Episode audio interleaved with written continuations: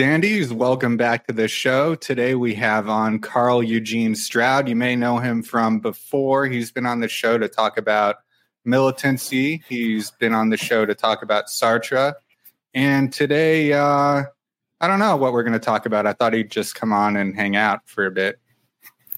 Not really. Um, this is going to be part three of the Sartre series, and we're going to be focused on book four which is on collectives. And uh, this is where Sartre's writing in Critique of Dialectical Reason seems to have some applicability to anarchist uh, theory and practice. So finally, we're getting there, and Carl is going to lead the way on most of that because uh, I've been entirely busy with work and other things. It's been kind of ridiculous. But um, yeah, so welcome aboard, Carl, to the ship. Yeah, thanks for for having me back. It's uh, you know haven't talked about haven't haven't really dealt with uh, that text since the last time we talked, which, like we said, was yeah about almost a year and a half ago now. So it's something I've been reading for a really long time, but yeah, I don't just spend a lot of time on regularly. So it's good to kind of get back to a bit. Yeah, it's and you know, I've been reading like Proudhon heavily only because I've been debating Marxists about it. And uh oddly enough, there's some similarities here, but yeah, I haven't really read it since the last time we talked either. So um I made the mistake of going back to page one and taking detailed notes uh, with like I don't know, probably a hundred quotes that I've written down and trying to summarize everything. And uh, long story short, I didn't even get to the chapter that we're talking about. So to kind of even this out a little bit, I guess what we'll do is a quick recap of some of the topics of the last two parts of this, and then we'll get to book four. Yeah, that sounds good. I I think that maybe the the recap can serve as like uh, our version of uh, one of these, you know, four or five page paragraphs. Because in, in, my reading, like uh, there was there was a point when I got to uh, this one paragraph that was like eight pages, and I was like, I don't know how I'm going to do it. And I sat on that eight pages for a long time. And I was like, you know what I'm going to do? I'm going to skip that paragraph and I'm going to go on and then I'll come back to that paragraph. And there's footnotes that are three pages long in this yeah. text. It's like, uh, so anyway, for, uh, for anyone who doesn't remember much, which I would hope is everyone, because it's been a year, um, Critique of Dialectical Reason is Sartre's attempt to deal with dialectics, period, reasoning in a dialectical way. And he begins the book by critiquing different ways that dialectical reasoning has been carried out, whether it's been Hegelian or Marxist or uh, Stalinist, which would be kind of like what the dialectical materialism that Engels um, came up with in the dialectics of nature, and then was used as kind of the uh, standard idea of dialectics and under Stalin. Um, basically, Sartre is making the point that you're going to wind up at some kind of idealistic dialectic unless you root dialectics in praxis. And the reason, you know, he has all sorts of reasons for this.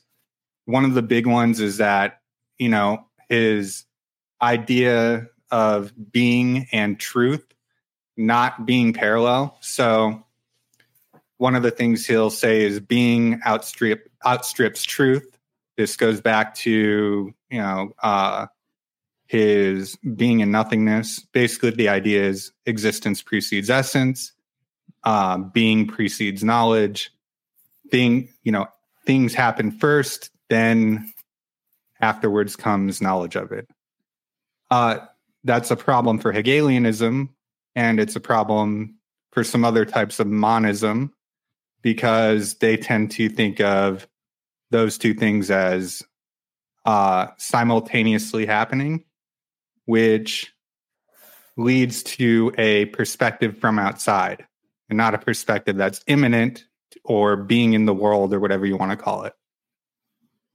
Okay, so he establishes this uh, throughout the introduction to the text, and then, you know, emphasizes that the dialectic needs to be a materialist dialectic, and uh, and then he starts from you know looking at the individual and individual praxis and he does this for uh, methodological reasons. He does not do this because he's an individualist. One thing that he says is that there really isn't uh, a real individual. That's just an abstraction, but we need to start there because in order to arrive at an apodictic certainty of dialectical reason, we need to start with the individual and the way that the individual totalizes uh, and retotalizes the world that they're embedded in. So basically, the main point is that dialectical reasoning depends on this notion of the whole or the total, that you really can't arrive at dialectics from from like analytical reason because analytical analytical reason will never give you uh, necessity in the sense that there's no real need for dialectics uh, if you're coming from an analytical perspective. You only get a need for it when you start looking at the real activity of what an individual does and the way that that activity is itself dialectical, the way that the world is taken in and then put out through praxis. Um, he then moves on to probably what is some of the more important uh, differences between um, idealism and his form of dialectics, which is to bring in what he calls the practical inert, practico inert, and this whole deal with uh, the way that human beings socialize and form groups is through material reality and that this you know from from moment one of even thinking it is necessary for the external world and material reality to be part of that so that's pretty much where we got to we talked a little bit about machines in the last episode and how machines act as a uh, sort of counter uh, counter praxis or hexis, and that they um, they are opposed to the division of labor. So whereas the division of labor divides individuals into isolated units that perform a function, machines bring all the functions together and make the people external to it. Uh, so, yeah. Um, anything that you think I should expand on there, or do you want to jump right into chapter or book four? Well, maybe that's a good place to say that uh, it's not just that they are external to those machines, but in taking up the work of those machines or on those machines, next to those machines, they're becoming other than themselves. That's right. that's a really important part. There's a lot of layers of talking about others who are other than themselves, and um, that can start to be very confusing. But I think in the sense that, like, obviously the workers are not the machines. That othering can be very plain. But then in the way that, like, the machines have a kind of end that is not the same end as the workers uh, even an individual worker who is at work to get a paycheck or to meet some some more immediate needs that that's not the same goal uh, it's not the same end as the machine. And so even in clocking in you end up taking up the the uh, the ends you you end up uh, becoming part of of the process that that machine is a part of and you do it willingly. And so I think that's where like uh, it, it's like the freedom is this this balled up thing that's so complicated and has has these these ways that it leads us back into um, participating in this othering, but also is the potential for us to get out of of this perpetual um, being othered than ourselves. Yeah, and also I guess I should have mentioned just in the recap the idea of the future and you know temporality in general is always really important for Sartre. It's the way that he argues for freedom as a possibility to begin with. In dialectics or dialectical reason, what he's going to say is that, uh, you know, we're part of an ongoing totalization. We're not part of a totality. There's this open endedness. And part of the dialectic, the dialectic, is the future. That futurity or that part of temporality is what makes the whole whole in a sense. Um, and I don't know how much he emphasizes that later, but he's really insistent on it in the beginning of the book. Well, yeah. So I think that uh, on that point about temporality is exactly how we can start understanding the the uh, the concept of seriality. So this has to do with the way that uh, the world is experienced and reproduced in series, meaning. Um, uh, so, so like we could start with this idea that, like, like you said in your recap, that uh, Sartre's first step is a regressive one, starting from that individual, and that that individual is in a situation, in a kind of context, and that's a very I mean, most anyone who's familiar with Sartrean uh, thought at all uh, can can grasp that part of it. That even even other people who are are familiar with phenomenology, that's a pretty uh, basic uh, starting point. Is a, a kind of individual in a context. But the temporality and the series really comes in when we see that context is always temporalized in a series that context is not just starting from nowhere and it's not just floating in space and so even it is is serialized. Um, what that means is that uh, contexts are kind of generic in the same way we talk about the machine right? So even the concept of a context becomes a sort of uh, thing that we decide to other ourselves in order to use. And in doing that we're we're sort of yeah we're only left with tools and and uh, ways of participating in the world that are like uh, taking up the next step in that process a process that's just already happening. So everything you kind of think about doing is already just another another process uh, another step in that process. So yeah let's go a little bit more into this idea of the series. Um, I know he introduces it a little bit at at the beginning with this example of waiting at a bus stop, and uh, the idea there is that, um, you know, no one's waiting at a bus stop without being in this particular society in this particular point in time. There's always already this entire history that has happened and has constituted the situation in order for it to even be possible for waiting at a bus stop to have any meaning. Uh, the other, but then he goes on to point out, you know, there's a certain way that uh, um, there's a certain kind of social mode that waiting at a bus stop is. And he calls that mode seriality.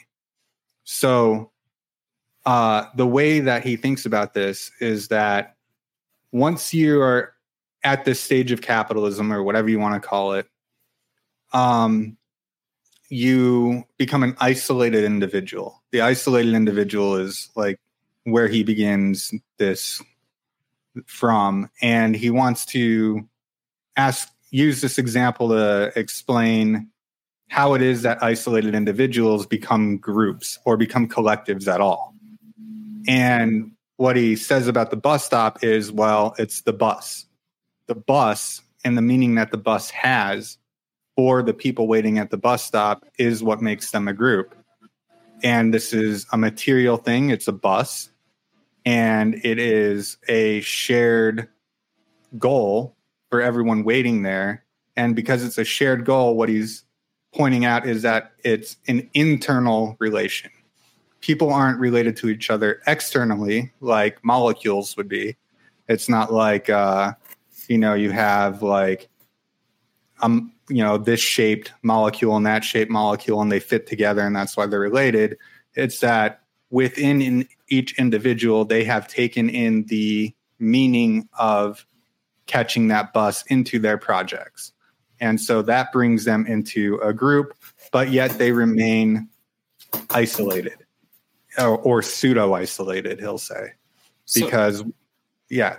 Yeah. So, so I think that um, if we, if we, zoom into the part of that that is the the um, taking up just the next spot in in line what, right. what that's doing is like you're not taking up that spot as you.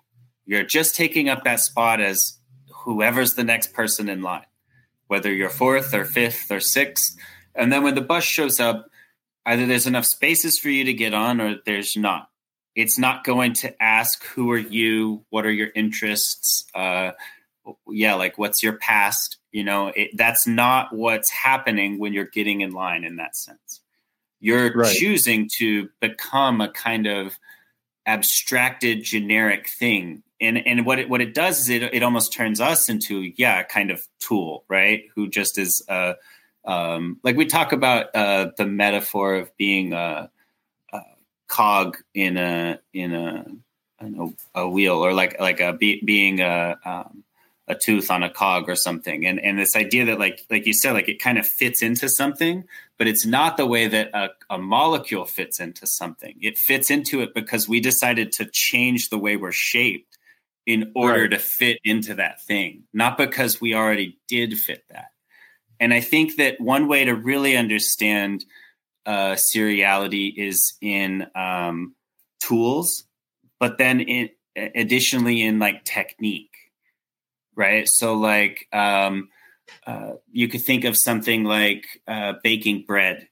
That could seem like an activity that, like, you know, I'm bored. Let's bake some bread. Like, we'll we'll make some bread at home. Uh, or maybe we're really hungry and we have the ingredients to make some bread. Let's make some bread. Or maybe I'm at work because uh, I work at a bakery and I need to make some bread. In a certain sense, like that that recipe is about to just be this generic series, right? No matter what the context is, you just sort of pick it up and follow the recipe and make the bread. But then, so so there, there's this kind of like getting in line of just getting out the ingredients and starting the process, right? Preheating the oven and all the things that go with that.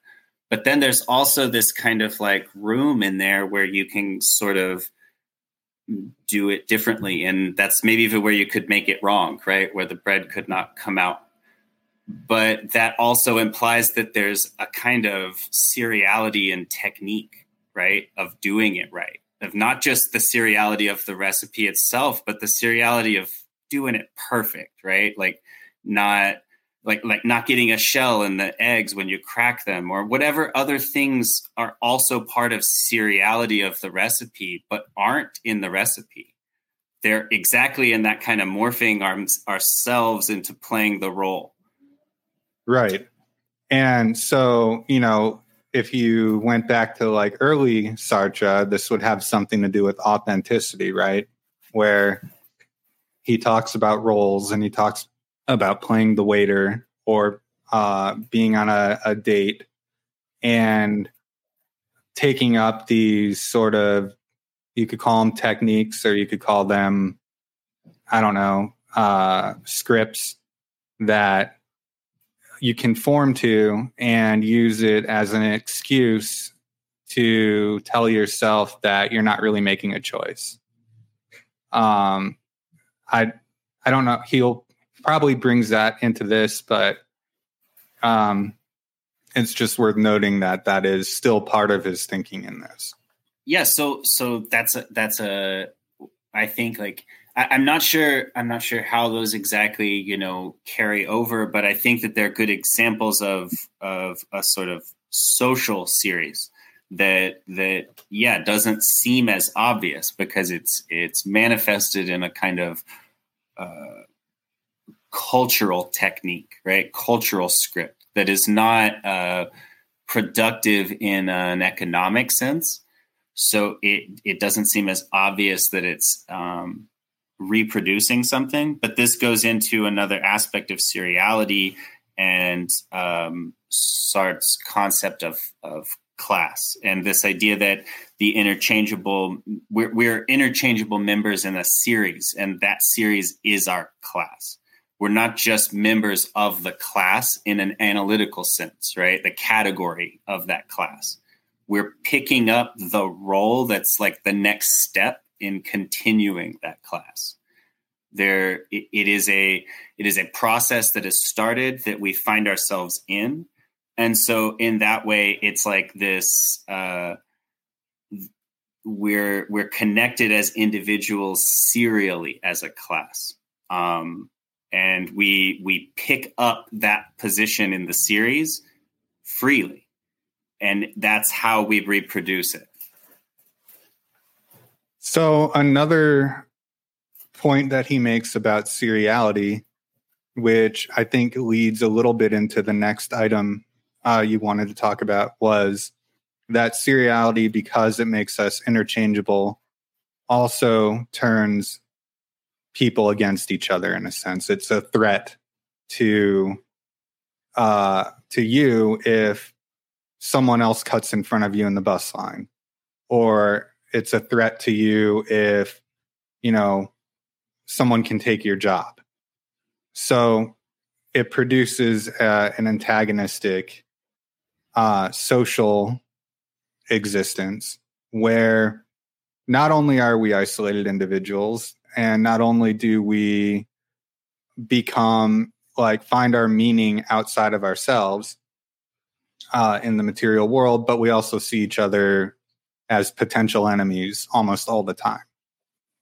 And, yeah, uh, in, in that way, maybe like uh, we could see how passive, what he calls passive activity, is a sort of defense mechanism of that, right? It, it has to do with like uh, doing like um, you know a lot of a lot of um, what we might call uh, masking uh, in social situations. I think has to do with with uh, taking up this seriality in a way that's like uh, seeing what makes sense in that space or trying to project what is wanted in order to uh, um, like not not actively be doing something we're we're meaning to, but instead to subsume ourselves in the next step that's like expected that that uh, not awkward or that like um, is more comfortable.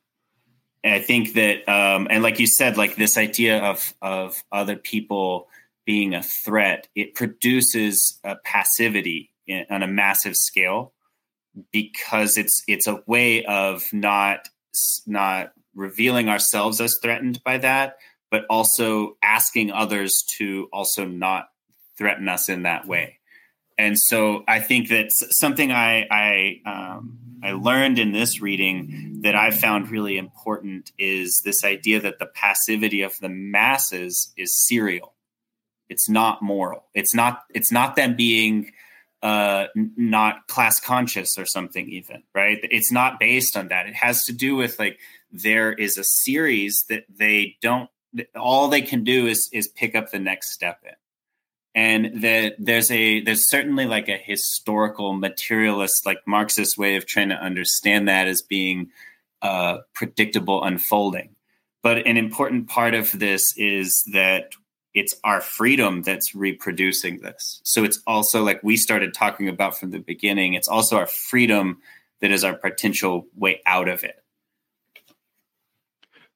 Can you talk a little bit more about what you mean by next step? Uh, I know, like, so, like in ordinal thinking, you know, you have the number one, you have the number two, you have the number three. There's an order, there's steps. Um, is that also what Sartre is saying when he's talking about a series? I, I think, but not necessarily in a way that needs to be labeled in as such. It's it's not doesn't need to be labeled uh, with a number. It it is just um, like we talk about like with the the temporality of of context and um, uh, the simple fact of like chronological development forces things to be ordered. So i think like you know maybe from a from an anarchist perspective we could understand what sartre is saying by series as just being order. And so in in a very simple way like it just means like uh if we say like social series then that would be like kind of like saying social order right or um if we said uh organizational series then it would be kind of like organizational order so in a, in a certain way it, it means order but not in a not in an analytical sense right it's not a map from above Instead, it, it is a sequence because even making the map from above happens sequentially. Um, yeah. Okay. Uh, so I think we uh, got that. How about was there more to alterity that you wanted to talk about? Yeah. So when it comes to uh, how we can interchangeably take up that role, this is how it can happen on a massive scale is that and, and like you said like we're individuated by the system we but we're not individuated as ourselves. We're individuated as generic individuals who can plug into that. It's how we're reproduced as workers by uh, popular education and popular culture. Um, so so we can think of if we think of seriality as this this order but it's also like impotent order right? Like we we can't do anything about it. It just is there and we take it up so alterity has to do with how everyone else finds themselves in that same situation. Like oh there's just the next step there and i can pick it up. And uh, that's that's kind of the only choice I have is to to do that. Or like I think you and I have talked about in other discussions is like with with the idea of kind of just uh, ungovernability. The idea like oh well I just won't take it up right? And right. but right. but the point is that like that's also part of the series so the series series alienate individuals from themselves through that alterity and from the ends of their actions, right? Just like, I mean, when you go to work, you know that you make more money for your boss than you make for you. And that's that that simple fact can be radicalizing for people from a lot of ideological backgrounds. And sure. So so yeah, like like this this idea that that um you can just tell your time isn't spent on like your things. That that's very uh, simplistic way of seeing that imply and, and that you could get fired and someone else could get hired. That you could go get a different job. You could work for a different boss.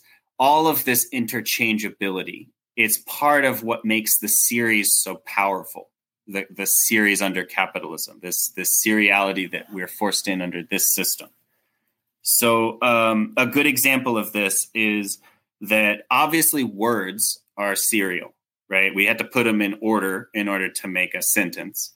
So okay. we become serialized when we speak. But it's actually in our understanding that we experience the alterity because it's it's a uh, part of the meaning of the words. It's how those words could be used in a different sentence to say something totally separate, right? So we have alterity as speakers and listeners, one of us could be speaking and one of us can be listening and we can change the the roles we could be uh, reciting the script or trading off who's reciting the script but the words are also uh, have this same degree of alterity and it's in that way that like um, yeah like we're saying before with the baking the bread anyone can pick up the recipe right and even anyone can do the recipe enough times to practice and develop the technique right? everything is there to be um, um, entirely uh, interchangeable. Even if it takes time to become interchangeable, we see the world as like, oh, I'll practice that, right? In order to right. become the next step in the series. Uh, so, uh, the next term, I guess, would be individual praxis. Um, kind yeah. of went over that, but I guess. Well, so like if if we think about how like uh like we're saying with this ungovernability, um, just sort of taking up one other possible step in the sequence, the one of like not taking it up or like passing on it or something. Um, there's there's this idea that you know maybe you could have a subjective take on on that series, right? This kind of countercultural position, but that that even that subjectivity knows that like uh, it, it sees this the series as being uh, two choices and pro- like continues the series by just taking up one of those two. It's kind right. of um, like uh, uh, walking with your right foot or walking with your left foot, and like you could shuffle twice with the same one if you wanted. That's not really a, a obstacle to moving forward. So individual praxis can can be um, uh, entirely subsumed in in thinking that you're doing something for yourself that doesn't have your ends actually in the action itself. I think that a good example of this in a contemporary society is like uh, going to college or getting an education in a way that like um, there's nothing good or bad about doing that but it, it has nothing to do with some next thing that's uh, uh, really presented to you. It, it's just sort of another activity to do. Um, okay. and and so uh, we see that like like freedom is presented as like oh i'm not good at at taking up the series I, I could get good at it, right? It, it's an obstacle. So every time we have an obstacle to picking up that end of that series, that's where we start to exercise our freedom.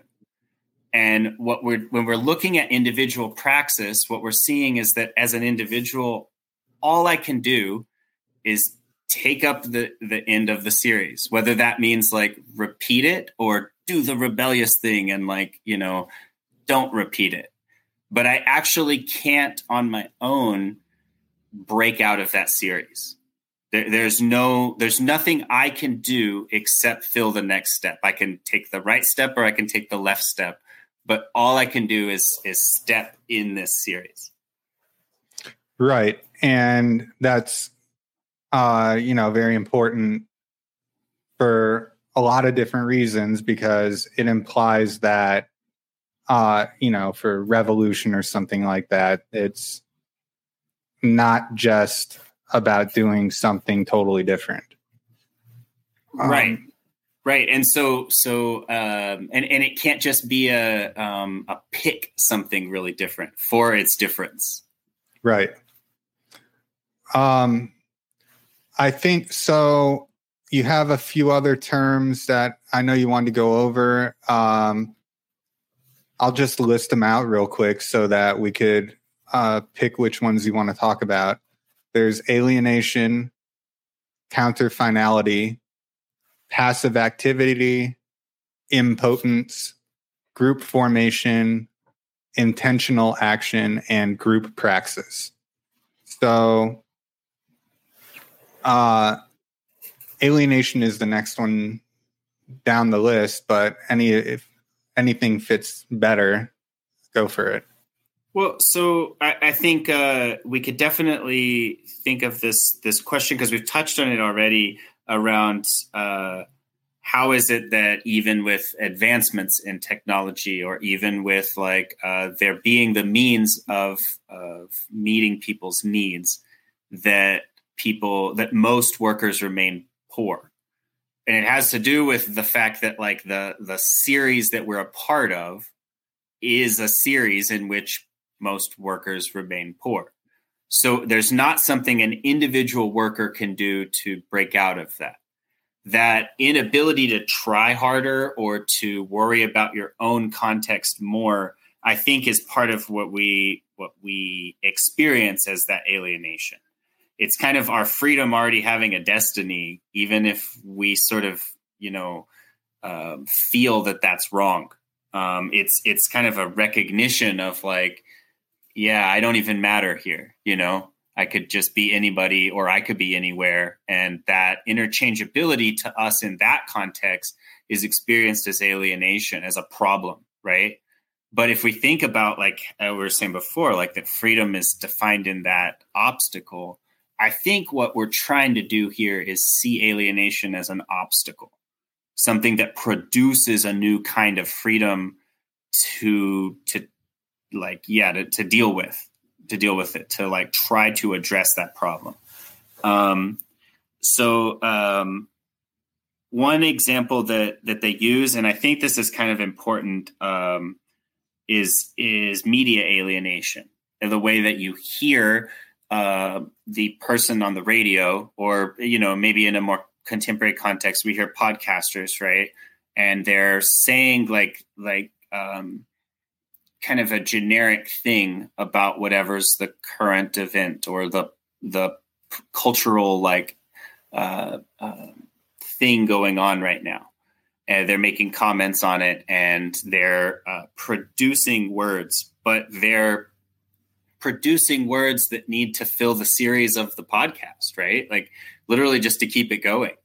And so right. what we're listening to is actually someone else othering themselves in order to become part of a series. And so what we do in order to be good, you know, listeners, good audience members is to other ourselves.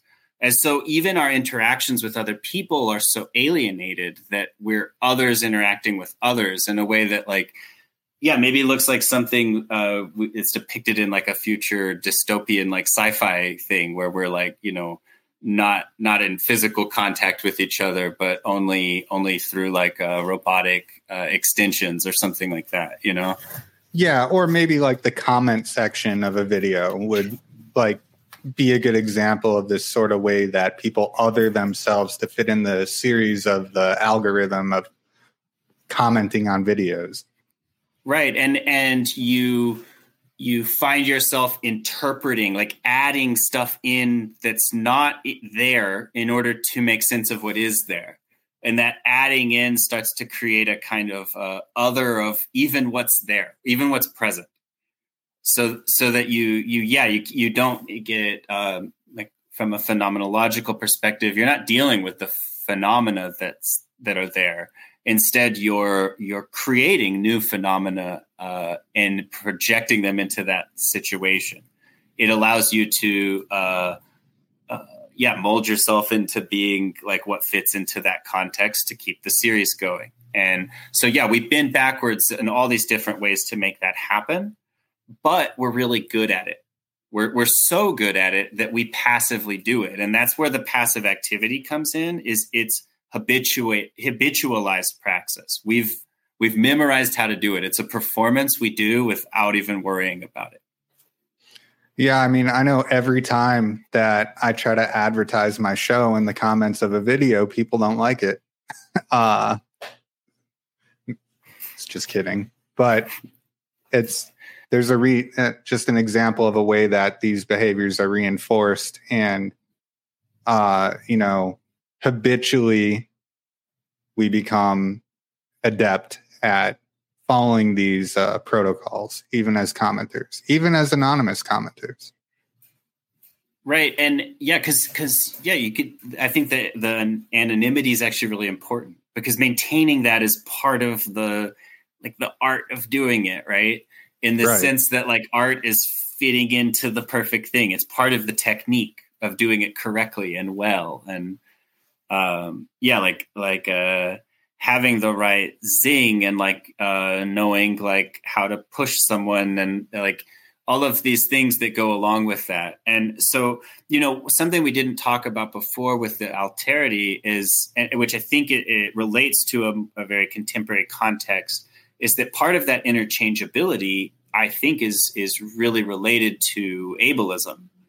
And this idea that like we're projecting how interchangeable something is, right? And essentially, if you can't interchange into the series, right? If you're not capable of being a productive worker, if you're not capable of, uh, of uh, you know, participating in the dominant culture, then you're you're not just um, othered because everyone's othered, right?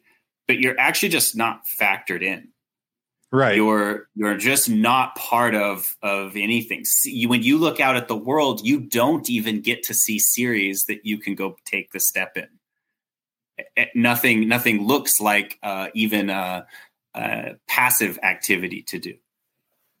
Right, and well, that's a really good example. It's like in the you know the history of madness or whatever, uh, or this the way that capitalism kind of created a new kind of ableism that led to the the diagnosis of madness and led to people being institutionalized just because they're blind or deaf and uh, couldn't be productive members and their families were no longer able to give them a role within the household because they weren't able to survive based on their household activity anymore and kind of things like that.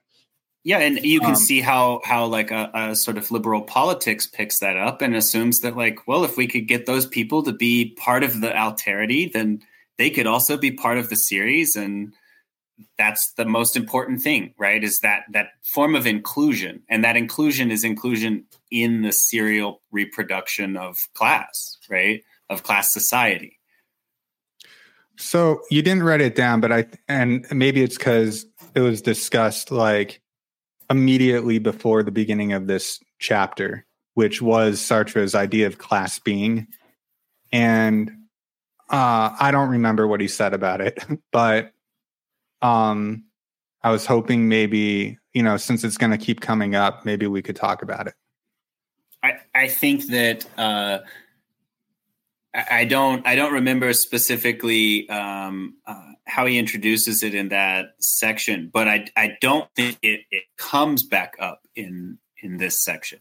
I think that the way that that class being is presented in in this section is uh, around the idea of reproducing this the series and okay. this potential of uh, it, we're we're kind of arriving again at like if if alienation and impotence are are obstacles and we're able to articulate them as such and see them in all these different parts of of society we can also see how um, there there are new new projects that could be uh, come up with that are not part of those series that are risks let's say um, that that step outside of that and so i think that yeah in in maybe maybe in this sense like um, what he's talking about with class being has to do with the passive activity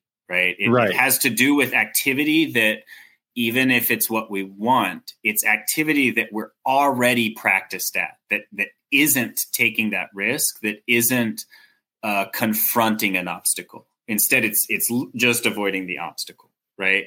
Because like uh, like you said before, you know, we feel threatened about like you know someone cutting in line, but to a certain extent, we feel so threatened about losing the order of the line that we might just ignore it. You know, that like just because that that fear even is realized, we might still not even react to it.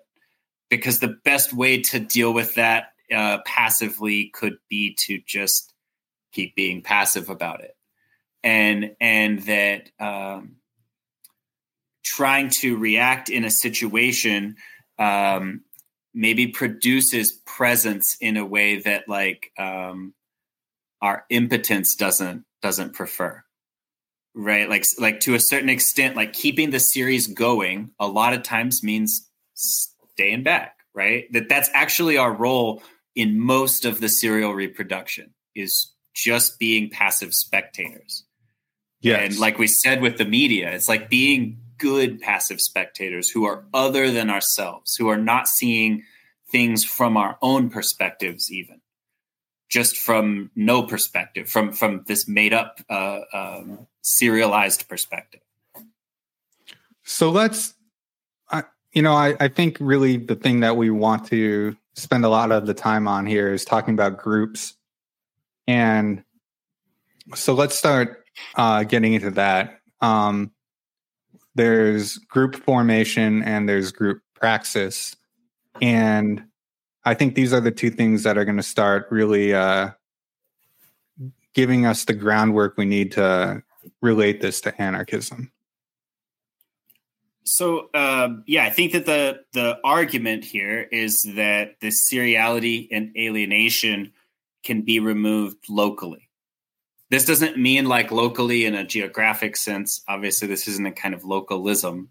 It has to do with like in a context, right? So we we talk about how um, uh, this regressed perspective is in a context, and that that context is is temporalized. It's in a series uh, that's sequential, but this uh, this next step in even that series is not certain. It's why it depends on our freedom, right? The freedom of, of those masses to keep reproducing it. And it, it is it is because of that that the the the potential for a change in the system is in the masses. It, it is in in the the people who are applying their freedom to complete that right now. So it does. Uh, um, I, like we talked about, I think last time, the way that like the the uh, the presence of our history and and this is really important with group formation because the seriality is like the it, it's part of what what has led us to this but it it is not um, that that that same series is not the one that's just in front of us. What's in front of us is what we produce with our freedom.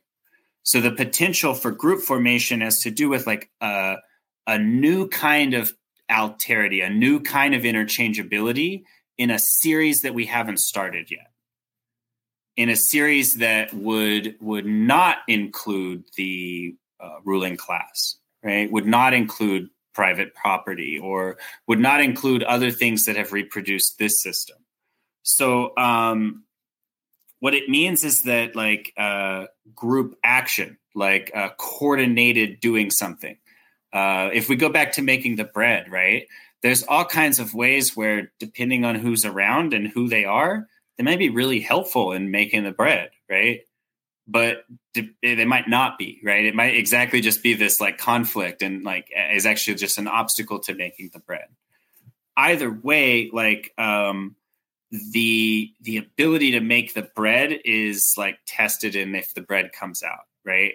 So, like, even falling uh, into some other series that doesn't lead to bread is like an abandonment of that project or a deviation from that project.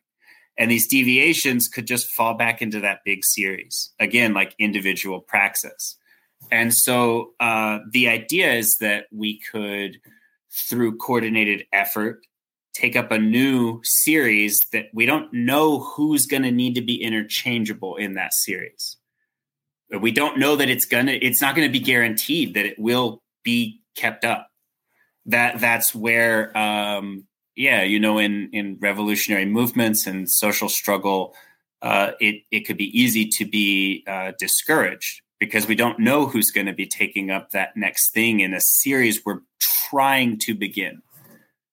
But that uh, the idea of getting out of the seriality, getting out of the instrumentality of the world, is like the the goal is is exactly not what's being argued here right? Like it's all about like how can we use the fact that even the systems series is not guaranteed to be the beginning of us coordinating against just that passive role?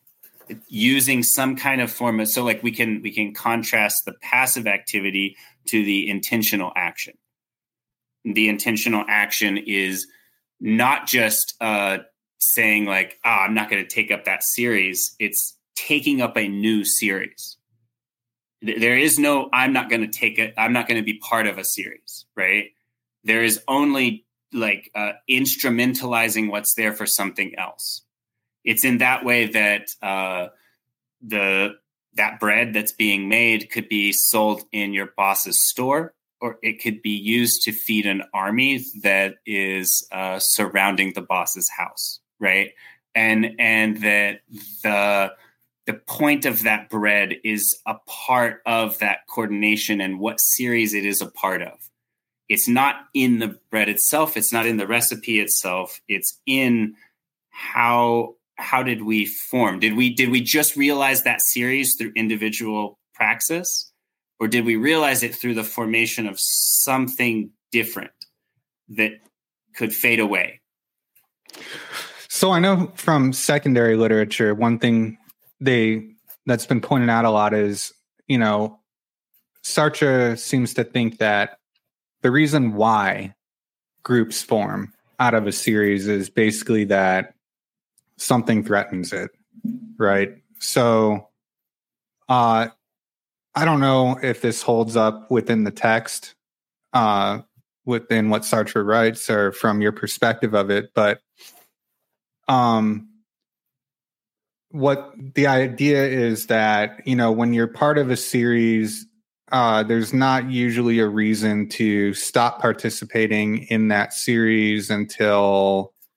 some disaster happens or there's uh, some kind of threat to the continuation of the series and then people kind of have to think of some other way to go about what they're doing whether that's just a living or like you know whether it's innovating a new way to do some kind of like uh, manufacturing procedure or something like that. Um, so, uh, the what the secondary literature I've read about that has said that like there is sort of a determinism in that idea that group formation is inspired by these sort of accidents or uh, outside threats. And I'm wondering if that's the impression that you got from reading the text, or if that's uh, maybe off. I think that um, I understand that interpretation, but I I don't share it. I guess, and I'm trying to think of exactly like um, maybe how to refute it, but yeah, like I, I think that. So what what what I wrote here is about how um, the collective, which is the what we're saying here, like the capitalist system or the system that we we live with now, the series we're all a part of. That series has, like as I've been describing, kind of these points where we we see like uh, what happens next, right? And what we could think of is maybe like a, like a net. And so that net like uh, holds things into it, but it also has holes in it, right? It, it is porous and it is in those pores where because we actually can contour ourselves to fit into what we need to, we can fit through those holes. And and that's kind of what we're trying to do is is learn to uh, not pick a hole and like go find it, but realize like, oh, there's holes all around me I haven't been exploiting. I've been uh, taking a shape that doesn't fit through the hole. And that on my own, if I f- fall through the hole, I'm just going to get like kind of fall back into the into the net again. And I need other people to kind of help like a yeah, maybe make like a like a chain, right? So that we can get way farther away from the net in that sense, like I I think that what they mean by threatened is not wrong, but that maybe we don't need to think of it so much as like this life or death survival. A big part of this survival is that like it's habitualized, right? It's actually part of the passive activity. This like got to get back to work. Like uh, the only thing I can think about is like reproducing my life that I don't even really want and that I can see isn't working for even me, you know and uh, that that the um, the idea of yeah that the porousness. So so like we've kind of been talking about it as if like the end of of this sequence is is like not certain, but there's another way to think about it where like it's not as opaque as it looks. There's actually like kind of ways to peek through that uh, are are part of where groups are forming and where their action is aimed. So it, it's both things at the same time. All right, and then yeah, the other the other thing is that uh, Sartre really thinks that only groups make history. That history isn't made by individuals, although they're important uh, that it takes a group to to I don't know retotalize in a way that uh, impacts the greater totalization or whatever you might want to call it that is history. So the the way I've been thinking of this is that um, we actually so so intentional action is this commitment to a new series through the alterity, not in spite of it. And what that means is that like uh, we we actually need a high degree of interchangeability amongst people in order to produce like uh, new new contexts instead of to just be uh, uh, reproducing the same context or the, the next step. So what we what we actually need is is uh, people to be able to um, pick up that role. And whenever whenever people um, are working on their own, whenever you uh, are not taking up a series in a project with other people. And i think this is where the information aspect is is so important is like it has to do with committing to a project that isn't certain that kind of taking it up and like uh, risking that it doesn't happen is what um, that's what puts us in a context that we see as free instead of a context that we see as already destined for something. We need the, that risk involved in it. And that that risk is involved in taking up the step and not knowing that someone else will be taking it up after you. But individualized praxis doesn't it, it it can be a large thing but it is isolated in a way that it it it's not part of a new series. So all it can do is be like a spectacular next step in the series that's already unfolding.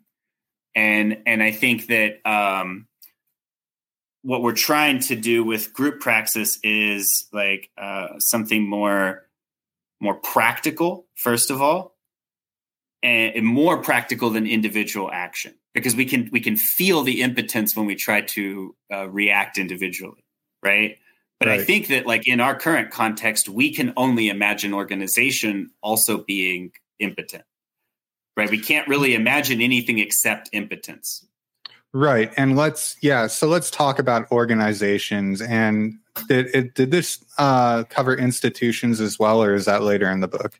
Uh, no, I think that that, that comes up uh, somewhat later. I think that it, okay. it, touches on it a little bit, but um, yeah, like I, I, one thing I was really concerned with in you know spending this time on this, and then like even as it started kind of making some things click for me, is how this text can just fall into the same seriality, right? Like we can just be making another podcast and we can just be talking about philosophy in this certain way. And in any way that we can break out of that, it comes from us seeing that as an obstacle and trying to make it somehow um, relevant to our context or to um, yeah, for for us, relevant to a, a kind of anarchist practice.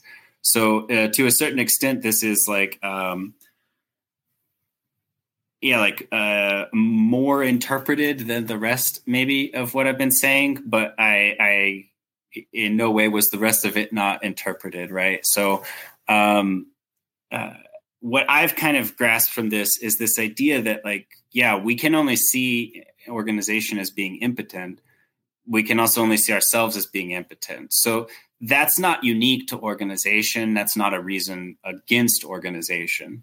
So if we think about the way that like we need a new series to be established, and that's not something an individual can do with their own action, organization's not really an option. It just is a, a fact. And so what we need it to be is a kind of instrumentalized alterity, right? Something, some kind of interchangeability that we are able to use right not not in a generic sense but to do whatever we're going to do right so like uh, to go back to the bread if we're trying to make a lot of bread then we need to be able to um, uh, take take turns take shifts right we need to have more than one kitchen producing the bread we need to uh, be able to um, deliver the bread through different means um, we need to be able to um, calculate the bread and keep track of it. All these things go along with that. And so the interchangeability of who's doing those tasks and uh, how they're organized has everything to do with um, something that could be part of a project, not uh, not just passive, right? Something right. a new project that we don't know is going to happen, something we we mean to have happen. Right. So right. So this is sort of this sort of ties into like this whole idea of whether or not an organization is oppressive or because of this way that we alienate ourselves in them by creating series or creating functional roles or creating you know our own uh our own prisons in a sense that we insert ourselves into. And so, you know, I think what Sartre's arguing here is that, yeah, there's more to it than that. And that, uh, you know, you have to look at a bigger picture than even that in yeah, order to, yeah. Yeah. And, and so, uh, to fit with this out, uh, like interchangeability that's intentional from an organization, what I see could it, it, what, what we're kind of getting at is that militancy is an intentional seriality. It's it is seeing the next step that needs to be taken in order to continue in the series created uh, to you know use the interchangeability of this organization, and it's doing that next step. So it is us contouring ourselves to fit what the next thing is but it's not just some next thing that's random. It's the next thing in the project we're trying to work toward with other people. And that that again only happens in this very local context in in a sense that like we can't just come up with principles to be working for, right? That that intentional action just like the passive activity can't just be the result of morality. That's not that that that one factor is not going to be the the pivot point of whether we're able to break out of the series. The motivations behind it don't matter as much as the actual being able to able to coordinate and realize the new series. So in that way militancy is not about who takes it up it's about that that next step is completed it's why it's oh. required so let's put that into like, you know, some use some examples from anarchist history or anarchist now to try to start getting into the uh really the anarchist part of this. Um what would be an organization an example of an anarchist organization that has uh maintained itself or directed itself in this way and why is that a good example? So I, I think that this this is important uh, and not at all exclusive to anarchist organization.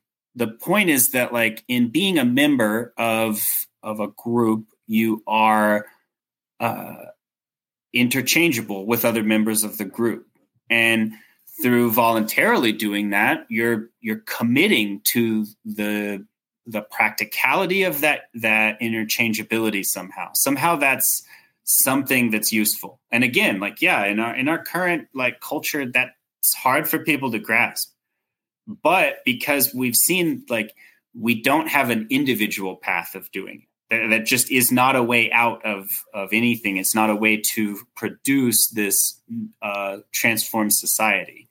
So we we uh,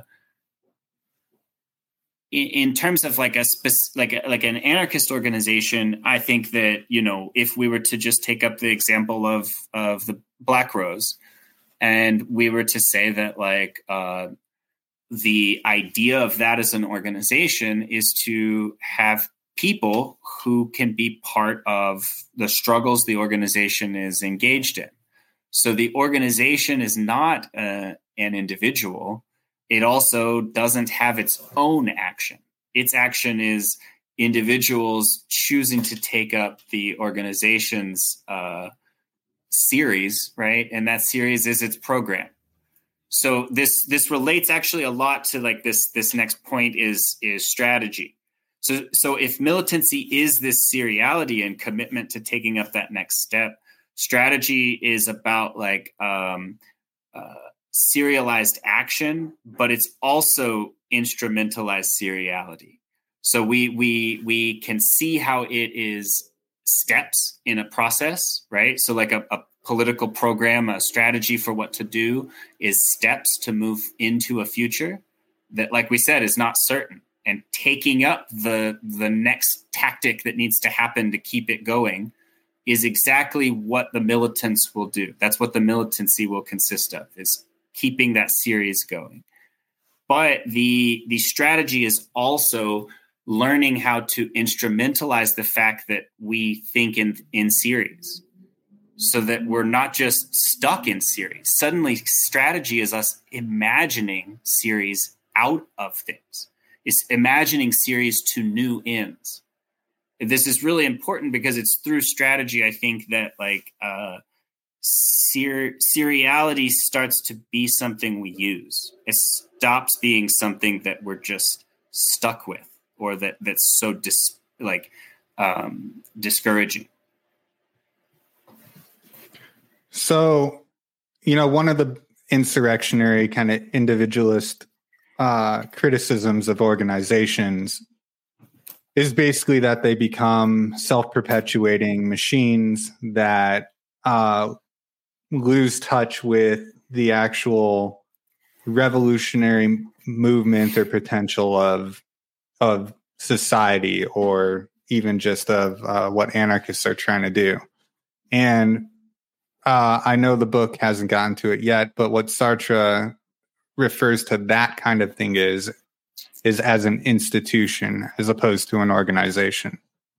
So, uh, an institution is when an organization ossifies and it freezes up, and its roles are no longer um, subject to change based on what the members at the time want them to be Instead, it becomes it, like a totality that you can only be part of and never change. And it becomes its own, it takes on its own counter finality in that way and becomes opposed to praxis. Um, so, with that, with this idea of the institution being on like one bookend and the idea of what Sartre calls a group-in-fusion on the other, which is kind of like an affinity group. Uh, in between that is this idea of the organization.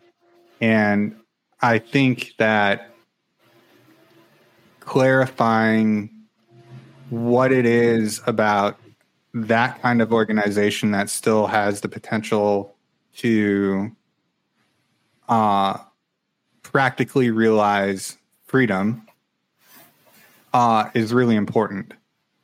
And I think in anarchist discourse, it's sort of the the uh, one of the things between the organizationalists and the anti-organizationalists that gets looked over. Yeah. So uh, what what I have been relating to to this are these uh, like anarchist principles of self management and direct action. So the way I understand this is that um, the organization is an the organization is is different from something like an affinity group because it is formed out of imagining a new series out of projecting itself into a new series. But that like yeah in a really important way the organization has no body right? It, it needs uh, it needs militants to be its its actual uh, actors and so in in a way that like um, this relates to self management has to do with uh, organization forms out of um, exercising our freedom toward a new series. And our freedom comes from an obstacle. So yeah like we said before like if we want to call it being threatened that's that's kind of fine but maybe what we should think of is like it's not just us being threatened. It's kind of like the the stable like uh, everyday life that's that's being threatened. The the normality of the way things are. So by taking by, by seeing a problem by acknowledging it uh, collectively like uh, in, with a group um, we we become organized i guess like when we decide to try a solution right? When we become solution triers instead of just problem havers that's that's an important step there. Because again like we talk about with individual praxis you can't really be a solution trier. You can sort of just be someone coping with the problem. Because all the solutions you can try are already decided by the series. They're they're just the next step in the the capitalist series. And so in a way that like we can acknowledge a localized problem and become triers of a solution for that problem, we require organization because we require more than one angle to try that solution. We require more than one uh, instance, more than one person's effort. Um, and and in that way, like yeah, I think that self management is actually like a really important part of this because instead of just being collected in society, like in, in again as being just people who have a problem would become unified around trying that solution. So the, the difference between collected versus unified. Yeah, and so another the way that I look at that is so the group-in-fusion is responding to a crisis So it's responding, you know, it's spontaneous. It's like all of a sudden the normal series of everyday life is broken by you know, like uh, an invasion by another country or like some other real crisis, or you know, Sartre is usually hyperbolic uh, or dramatic in the way that he describes these things, but so I'm going to be as well. But um, he uh, so a group-in-fusion is really uh, maintained by everybody that's part of that group having that external thing that they're responding to. And uh, what happens is once that thing is no longer a problem for them, then they could either dissolve back into a series or they could become an organization which creates its own internal um uh like i would call it alterity yeah but so so in the organization cohesion isn't is no longer maintained by the external threat of like the invading force or you know uh the boss or something like that. Rather cohesion becomes maintained internally to the group and it's maintained through what he calls fraternity terror uh which is kind of like saying militancy or commitment it's this idea that um you know because the group is in danger of dissolving back into the seriality that it initially responded against now that that is now that they've reached that point they then have to uh pledge to each other that they're going to commit to the project of the group. And that's that's the organization is this committed pledged um uh cohesive group that takes up its project and uh, is committed to seeing it through and also becomes its own like polices itself basically and enforces its own membership by uh you know whatever you know in the extreme like a blood oath or like some kind of real like uh severe consequence if you are to betray the group or something like that. But obviously these are uh extreme examples just to demonstrate a more mundane point which is that all the mechanisms that uh, made the group-in-fusion cohesive have now been internalized into the group as an organization. Yeah, and you know, um, if if we can think of this um, internal cohesion, I think as as being like like uh, I know I know it comes up in in Sartre, but also in the Catalano about uh, all universality being practical.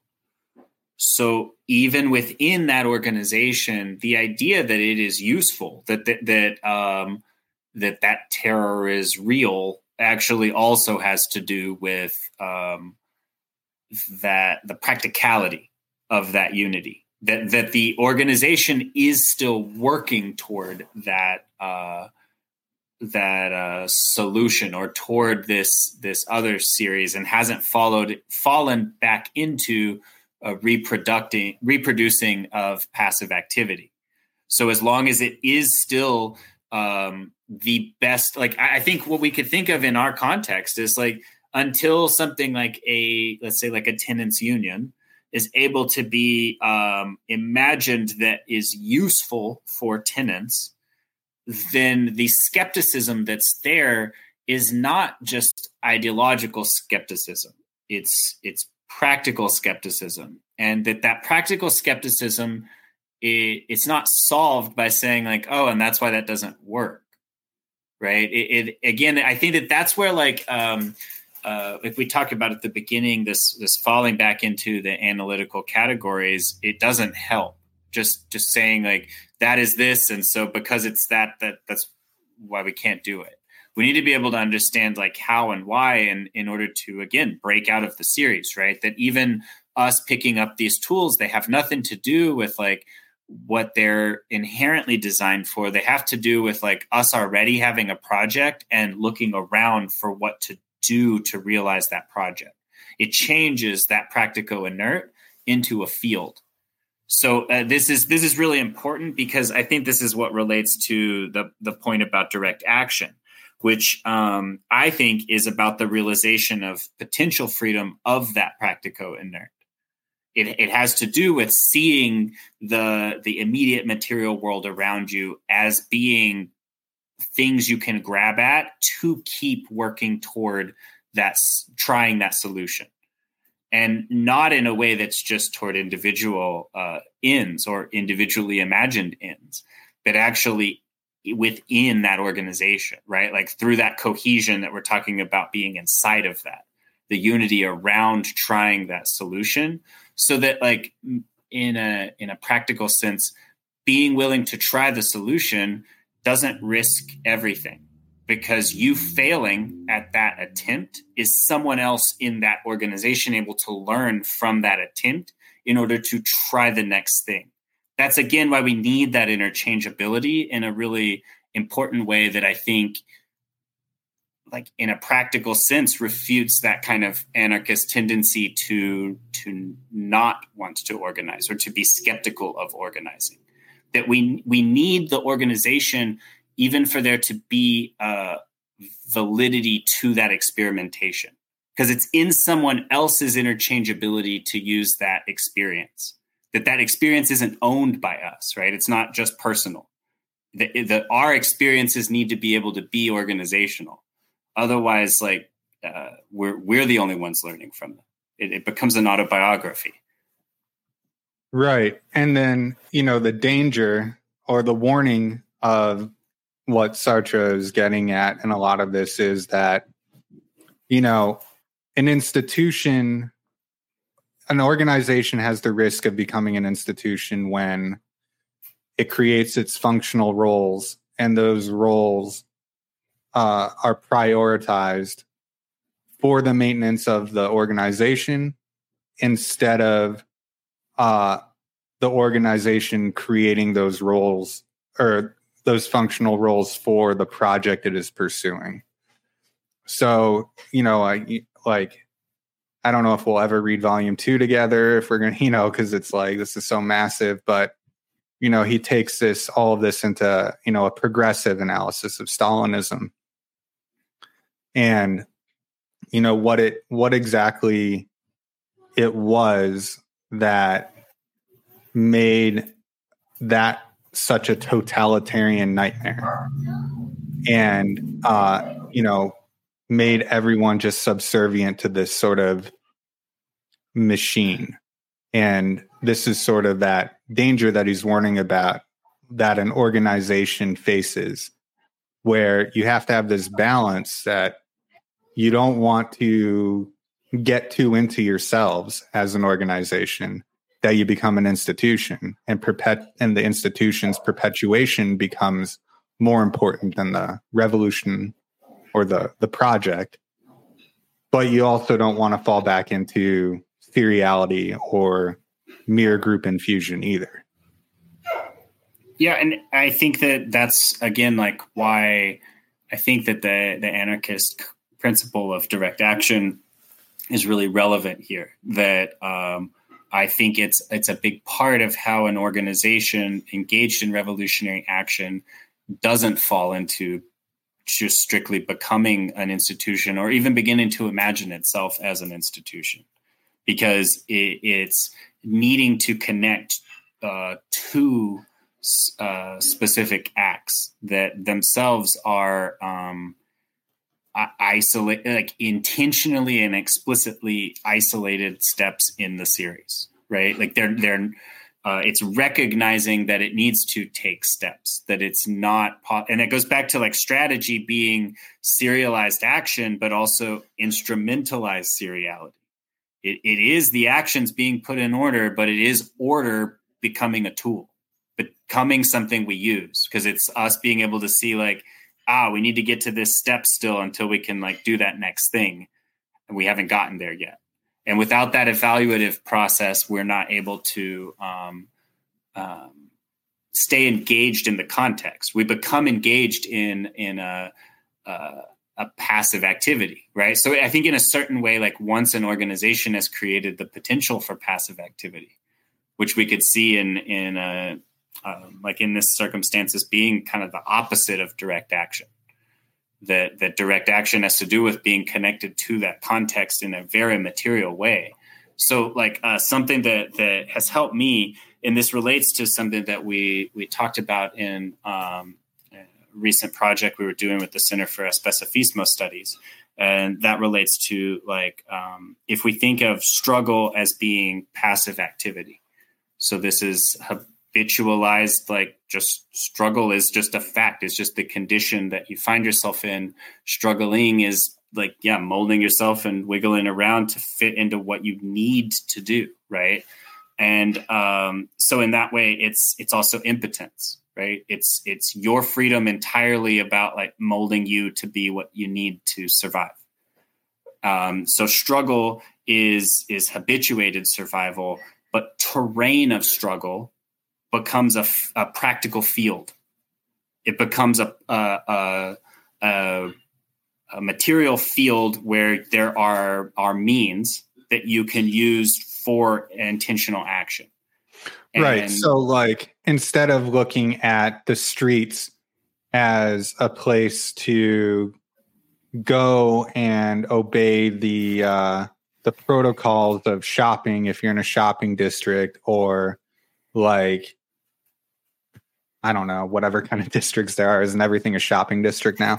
But um, you know, the streets become an instrumental field that you can use for a demonstration or you could use for some other kind of direct action that is uh, uh, you know, you have now become an active uh, agent in this sort of, uh, in, instead of, you know, exactly what you're saying, instead of being a passive, uh, what the hell is the word you, you used? The passive, uh, um, passive activity or passive, yeah, passive activity. actor or something along Yeah. those lines. Yeah, passive participant, and and so like you know to relate this uh, specifically to uh, especificismo, what comes up is this idea that like yeah, even in these organizations, in these mass organizations, those are terrains of struggle.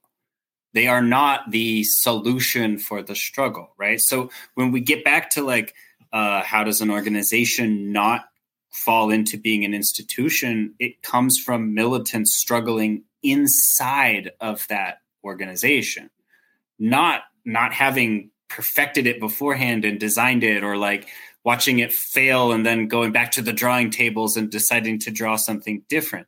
It has to do with struggling inside of a terrain learning to see that that struggle is not just the sequence it's it's a it's a field and because it's a field now it's problematized in a way where we can become solution triers and you can already see how like as soon as we are able to imagine the world in that context uh, we can't actually even remember the old series anymore all we can see is like possible series in front of us that's like uh, it, it, the the impotence fa- fades away right the, the impotence is is immediately like um, itself an uh, useless or irrelevant. That that impotence only fits when we're talking about that series that's been going on before. It doesn't fit anymore when we start to imagine a new series. Impotence is like a, an excuse or a boogeyman or something, right? Like, oh, but what do I do? It starts to be like a reason for not acting instead of, um, and and again, that goes back to um, this idea of the the passivity of the masses is serial. It's not moral in it, it's like uh, it's not because people are being bad or because they're being lazy or because they don't have the right ideas it's because the only series they can see is the one that is is uh, reproducing the way things are and until we can start to see a new series being something that we can interchange with and we can and, and again that happens on a local level so it's not like you're going to come up with something and be able to show it to everyone and it's going Right. to click for them, right? It's going to be them being part of that experience themselves, and th- yeah, there, there's there's not a way we can um, uh, model it uh, universally because it won't be practical universally. What? So you have something about theory written down here. What? How does theory fit in, fit into all this? so um, part of part of the idea here is that when when action is passive activity, the point is that it's it's over determined. It's like, uh, oh, you're so free because you went to Sonic and they have three thousand different combinations of drink that you can order. But that even like adding another thousand options is over determined freedom. It, it's not actually like open. It, it's not. Uh, it's all still just like uh, like we've been saying, like um, uh, picking up that series, and and in that way, like yeah, like we can see how you know with technology with algorithms, like the the complication of the the options seems so fast that it must not be overdetermined but that it's just kind of able to compute even more over determination. And so the idea with theory is theory is intentionally underdetermined. It needs actually to be like uh, uh, put into a series. It needs to test itself through the alterity of moments trying to apply it. So it's it's in its application that it becomes determined and in that way like uh, theory is a is also an instrument right and if we think of theory as being this determined tool that we already know how to use then it's um, it's only going to reproduce the series that we we are already a part of But if we see it as an instrument that we can use to help determine our own situation, that that it's it's a, a tool without a technique yet, right? It's a it's a tool that that finds its technique in its application. Um, maybe a, another example that we haven't talked about with um, uh, the seriality and the alterity could be around um, uh, art, uh, visual art, and maybe like using paint and this idea that like as a painter, as an individual artist, you actually don't have a way of making something new. You have a way of making like kind of what is there to be made. But that as part of a group-in-fusion, there could be a sort of an artistic movement that that actually starts to produce new series that uh, are able to use those same materials in ways that weren't possible before and wouldn't have been possible just on one's own because you actually need larger ingredients than just yourself. You need exterior ingredients that are part of that practical inert field. You need other artists who are part of that movement with you. I think that that's what Sartre gets into with Flaubert and this idea that like uh, his realism is the result of that context. It is not the it is not just uh, his ideological uh, realism that he rejected that also. It was it was something that was seen onto his work because of the ingredients of the context. Uh that's yeah, same same idea can apply to like technological design, which you know, I'm not a technological determinist. Uh you know, I not in all ways, I guess. um the because I understand that there is a design process, uh, and it doesn't necessarily have to be one way or the other. But um, basically, the same thing you're saying about art. There is techniques in design that are ready made and lead to the same kind of outcomes. You okay? hold on. I lost my hearing. So yeah, I think art is a great example. Uh, and it's interesting that, you know, when you look at art history, what you see a lot of the time is that new art forms do come out of groups where you're talking either talking about cubism or surrealism or dadaism or any of this punk whatever it's um not usually an individual contribution alone. It's definitely a group praxis. And right. and and I think that like uh, um, I I think that even anti-organizational uh, uh, anarchist tendencies would actually agree with that, or or actually in their own analysis arrive at the same thing that um, culture happens collectively right and and so in that sense like um taking that up intentionally is not in any way like um i don't know contrary to uh, some more natural expression of freedom. It, it is a a situated expression of freedom. Right.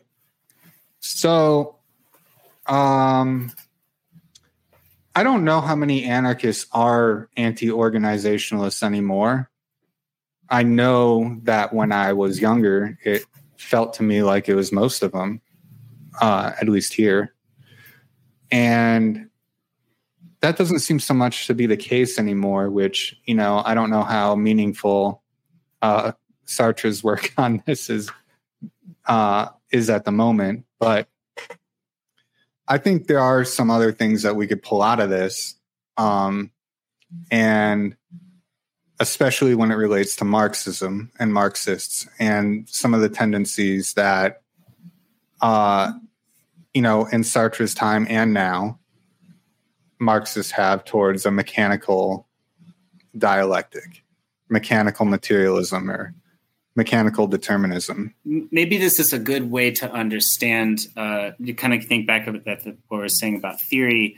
Uh, the difference between a tool and an instrument in this sense, and I think that what uh, what Marxists are doing is they're making tools, but that they they are not always concerned with how those tools are instrumentalized.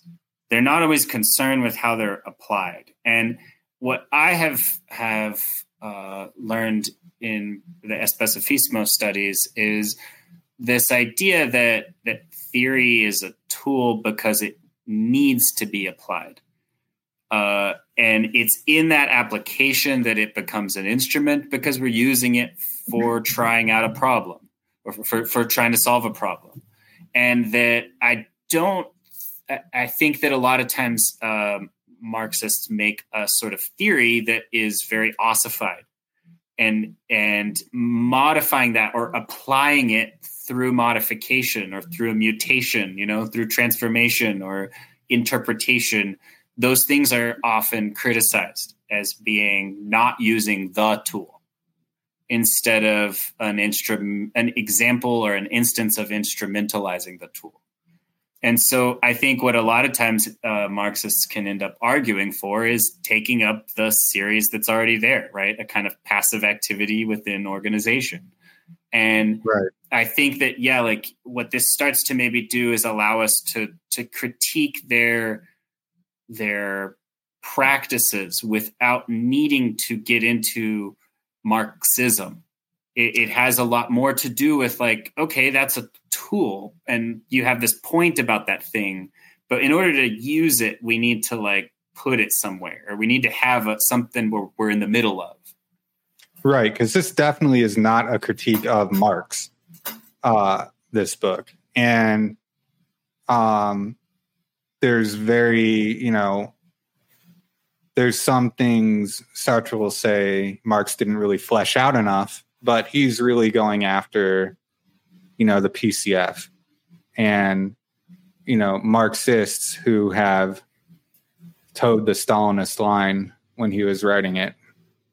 So, uh, yeah, which would eh, they be guilty of what you're saying, which uh, is to take this ossified theoretical form and just try to apply it without understanding where praxis fits into how central that is to dialectics.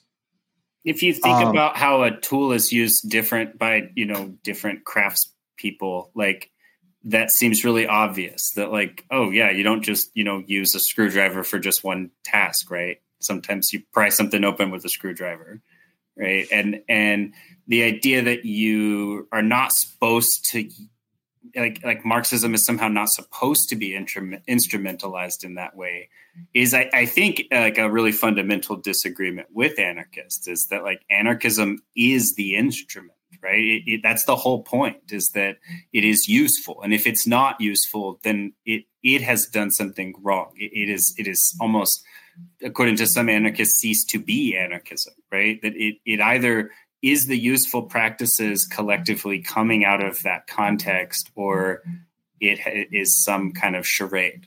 It's it's something claiming to be that that doesn't have any relevance and isn't isn't growing out of that. I get, like to think about like we're saying with the practico inert field like this terrain of struggle we don't see uh, uh, marxist theory as a tool in that terrain of struggle. And that's not to say that it, it couldn't be a helpful tool there. But I think that a lot of times we could end up fighting with Marxists about whether it's a helpful tool that could be picked up or whether it's the path toward like the next thing is like everyone training on this tool. And that that kind of um, uh, trying to sell people on how practical something is is trying to sell them on how universal it could be instead of people seeing the practicality and in that practicality that being the universality. Like we said before the cohesion inside of the organization that cohesion is this unified aspect and that is unity around a practicality not just around uh, um, allegiance to something it's allegiance right. to a practicality to something useful And then on on the other thing is also, you know, dialectical reason doesn't have to only belong to Marxists. Right. right. Yeah. And that's uh kind of anytime I anytime I'm talking with a Marxist, that's what they'll want to throw at me, and it's uh, it's a hard thing to uh, uh, understand what's even meant by that when they're they're saying it to me because I, I, don't have any sort of uh, formation in an analytical tradition other than just growing up in the U.S. And so, like, uh, I'm I'm uh, certainly not developing my own interpretation or my own methods for for uh, developing these things don't come through uh, some kind of analytical process. And yeah to just sort of be labeled like that is exactly them trying to take this position of like well we're the ones with this one tool and no one else can can use that. That right. there's no way their opponent could be instrumentalizing that tool in the in the conversation or in the debate yeah, and I think the most damning thing that Sartre says or does with this book is shows that well, the dialectic is rooted in praxis. So no one owns it.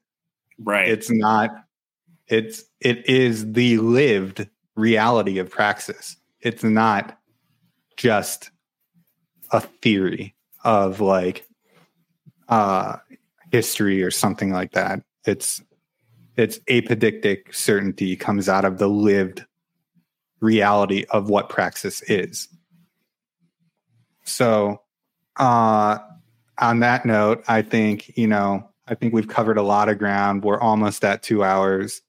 And um, I guess let's end on a fun question. If you were going to make a decision based on what you've read from Sartre so far, in some kind of organization, what would it be? I think it would be seeing that sometimes maybe we're outside of a situation that we project ourselves to be inside of. And learning that, like, maybe uh, we're in a position of solidarity, not in a position of action and that that's an important realization and situational description that we could we could arrive at. So like yeah kind of a uh, I can see how it's easy to say we're the ones inside and you know like our ideas have developed out of this context. But that sometimes we need to be able to see like oh that context is happening and we're us looking at it. What position do we take with that right because it can't just be this kind of like then i researched it all i looked all online and now basically i'm inside of the situation. Or if i was this is what i would say. And it gets back to that like internet comments right? And and so as an organization we don't want to fall into that. That that passive alterity i think is a really easy thing for uh, an organization to fall into also. Pro- projecting themselves inside of a context instead of seeing the politics coming out of that context and deciding to support them or not. Right. And uh, that's that's a pretty good uh, response. You know, I've been saying that um, that condemnation is just thoughts and prayers and reversey.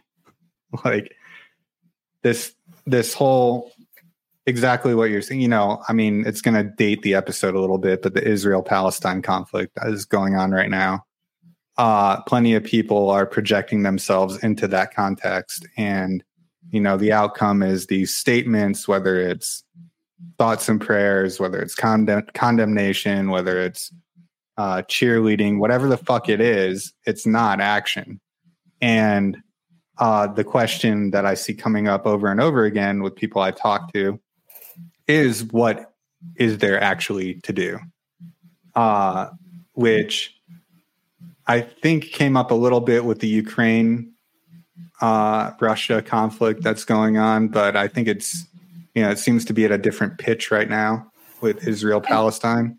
And yeah, like I, I think that that from from Sartre, what I would grasp is that that asking what is there to do needs to start from our situation, not from the situation we're not in. Because you can see how what we do is we project ourselves into no space somehow.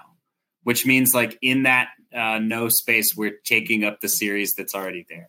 Like we're we're playing the roles that are there. We're not making a new project, and that even that if we want to genuinely ask like what is to what what can we do, like we need to be able to uh, turn that question. The, the answer to that needs to be able to be a project, not just a list of possibilities if it's just a list of possibilities, then you could see how those possibilities are also just impotent uh, seriality.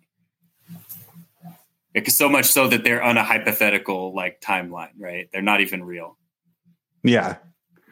Well, excellent. Uh, you know, next time we do this, I will postpone instead of not reading the section we're going to talk about. It's just again, you know, stuff is so crazy right now that uh, that's what happened. this book will be there. So, yeah. Uh, keep in touch if there's anything else you want to come on the show and talk about that you're working on. Definitely open for that. And uh, if you have anything that you're working on now, you want to tell the audience about. Uh, uh, yeah, just mostly uh, with the Center for Especifismo Studies. Um, we just finished a new project that we call the uh, North American Anarchist Primer that will be published soon. Um, the first part of that is called First Grade. Um, and then we will be doing our annual militant kindergarten starting in January you'll see flyers, uh, you know, kind of in all the typical uh, anarchist online spaces. But also, you can um, email us at uh, especifismostudies at gmail.com.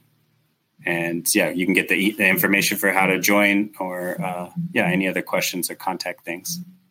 Awesome. I'll also put that in the show description so that people don't have to try to, you know, hear it and type it out. Uh, cool. All right. I'm going to end the recording and then, uh, yeah,